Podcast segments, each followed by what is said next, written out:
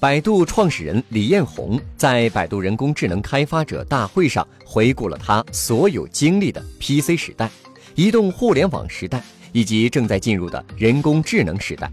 李彦宏说，在 PC 互联网时代，开发者基本上都是从头到尾一个人做了所有事情，创造出一个伟大的互联网传奇。比如，Facebook 的前身是马克扎克伯格一个人做出来的。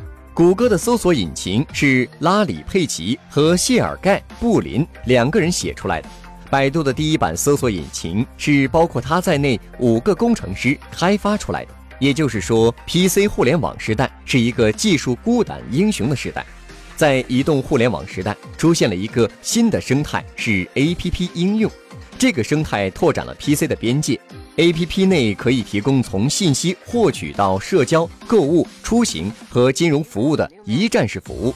但是，过去五六年的移动互联网时代，在技术领域并没有太多创新，而且很多 A P P 把用户封闭在自己的应用内，营造出一个带围墙的花园。李彦宏说，前几天百度内部讨论收购一家美国技术公司，当时有一位高管问：“如果竞争对手出更高价格怎么办？”